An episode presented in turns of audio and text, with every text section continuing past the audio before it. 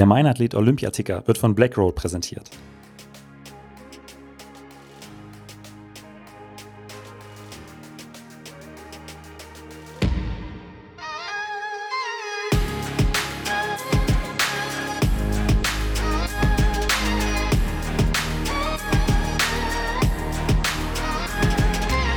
Mein Athlet, der Leichtathletik-Podcast aus Frankfurt am Main.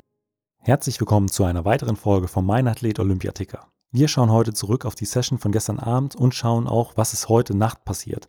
Und da stand so einiges auf dem Plan. Als erstes schauen wir mal auf die 200 Meter Sprints der Frauen. Hier war ja Lisa Marie Quay aus Deutschland mit am Start. Und sie hat es im Vorlauf tatsächlich schon etwas spannend gemacht. Mit 23,14 Sekunden kam sie über die Zeitregelung in die, in die nächste Runde. Im Halbfinale ging es dann aber mit einer 23,42 für sie nicht weiter.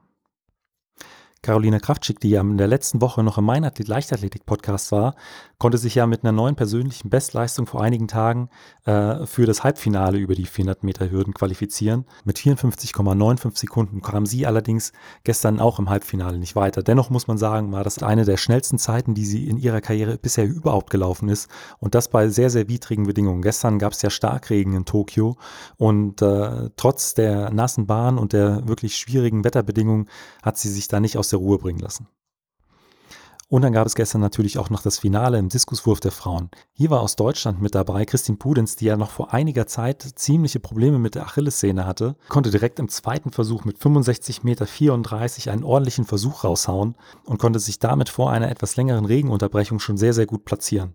Nach der Regenunterbrechung bewies sie dann eindeutig, dass sie absolut starke Nerven hat, denn in ihrem vorletzten Versuch konnte sie den Diskus dann auf 66,86 Meter werfen, was zum einen eine neue persönliche Bestleistung für sie bedeutete und die erste Leichtathletikmedaille bei diesen Olympischen Spielen. Außerdem ist es die erste olympische Silbermedaille im Diskuswurf der Frauen für Deutschland seit 25 Jahren. Und nach diesem Wurf musste sie noch etwas zittern, denn die Kubanerin Perez und auch die Kroatin Perkovic hatten beide noch die Möglichkeit zu kontern. Ja, dementsprechend waren das, äh, glaube ich, noch sehr, sehr lange Minuten für sie. Aber als dann feststand, dass keine der beiden ihre Bestweite überbieten konnte, konnte man nicht nur bei ihr sehen, wie die Anspannung abfiel. Dieses Diskuswurffinale war nicht nur wegen der Silbermedaille für Christine Puditz eines meiner bisherigen Highlights bei den Olympischen Spielen. Dann gab es heute Morgen natürlich auch die ein oder andere Qualifikation und auch ein sehr spannendes Finale mit deutscher Beteiligung, aber da schauen wir später drauf. Im Dreisprung konnte sich Max Hess leider nicht für das Finale qualifizieren. Mit, äh, mit 16,69 Meter war für ihn im Vorkampf leider Schluss. Über die 1500 Meter waren sowohl Amos Bartelsmeier und Robert Faken aus Deutschland mit am Start. Amos ist leider nicht weitergekommen, Anders sah es bei Robert Fagen aus. Er qualifizierte sich über den fünften Platz direkt für das Finale und kam in seinem Lauf nach 3 Minuten 36,61 ins Ziel. Spannend hat es Christine Husung im Speerwurf gemacht. Sie hat ja in diesem Jahr schon über 69 Meter weit geworfen. Im Vorkampf kam sie heute auf 61,68 Meter, was dennoch reichte, um sich für das Finale zu qualifizieren. Corinna Schwab, die über die 400 Meter startete, und Steven Müller, der über 200 Meter an den Start ging, konnten sich mit ihren Zeiten leider nicht für die nächste Runde qualifizieren. Und dann gab es ja auch noch das Finale der Frauen im Weitsprung. Da mit dabei Malaika Mihambo. Die Weltmeisterin aus 2019 war ja in diesem Jahr bisher nicht ganz so konstant, wobei sie ja immer mal wieder bewiesen hat, wenn sie sich richtig trifft, dass dann auch ganz schnell die sieben Meter wieder vor dem Komma stehen kann. Und mit ihren ersten beiden Versuchen lieferte sie gleich zwei sehr starke Versuche ab. Beim ersten landete sie nach 6,83 Meter und der zweite ging bis auf 6,95 Meter.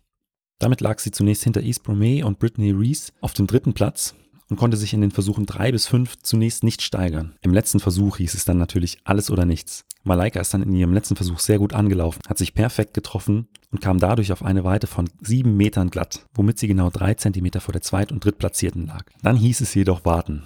Denn die Amerikanerin und auch die Nigerianerin hatten beide noch einen Versuch und damit die Möglichkeit zu kontern.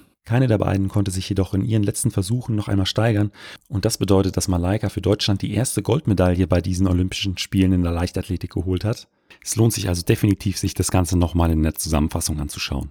Aber was steht heute alles noch so auf dem Plan? Gregor Traber ist über die 110 Meter Hürden in der Quali-Runde mit dabei. Mohamed Mohamed über die 5000 Meter in der Qualifikationsrunde. Und dann gibt's natürlich auch noch das nächste Finale, diesmal im Stabhochsprung, auch wieder mit deutscher Beteiligung. Pokander Litabare ist mit dabei und Oleg Zernikel. Mal sehen, wie die beiden sich schlagen.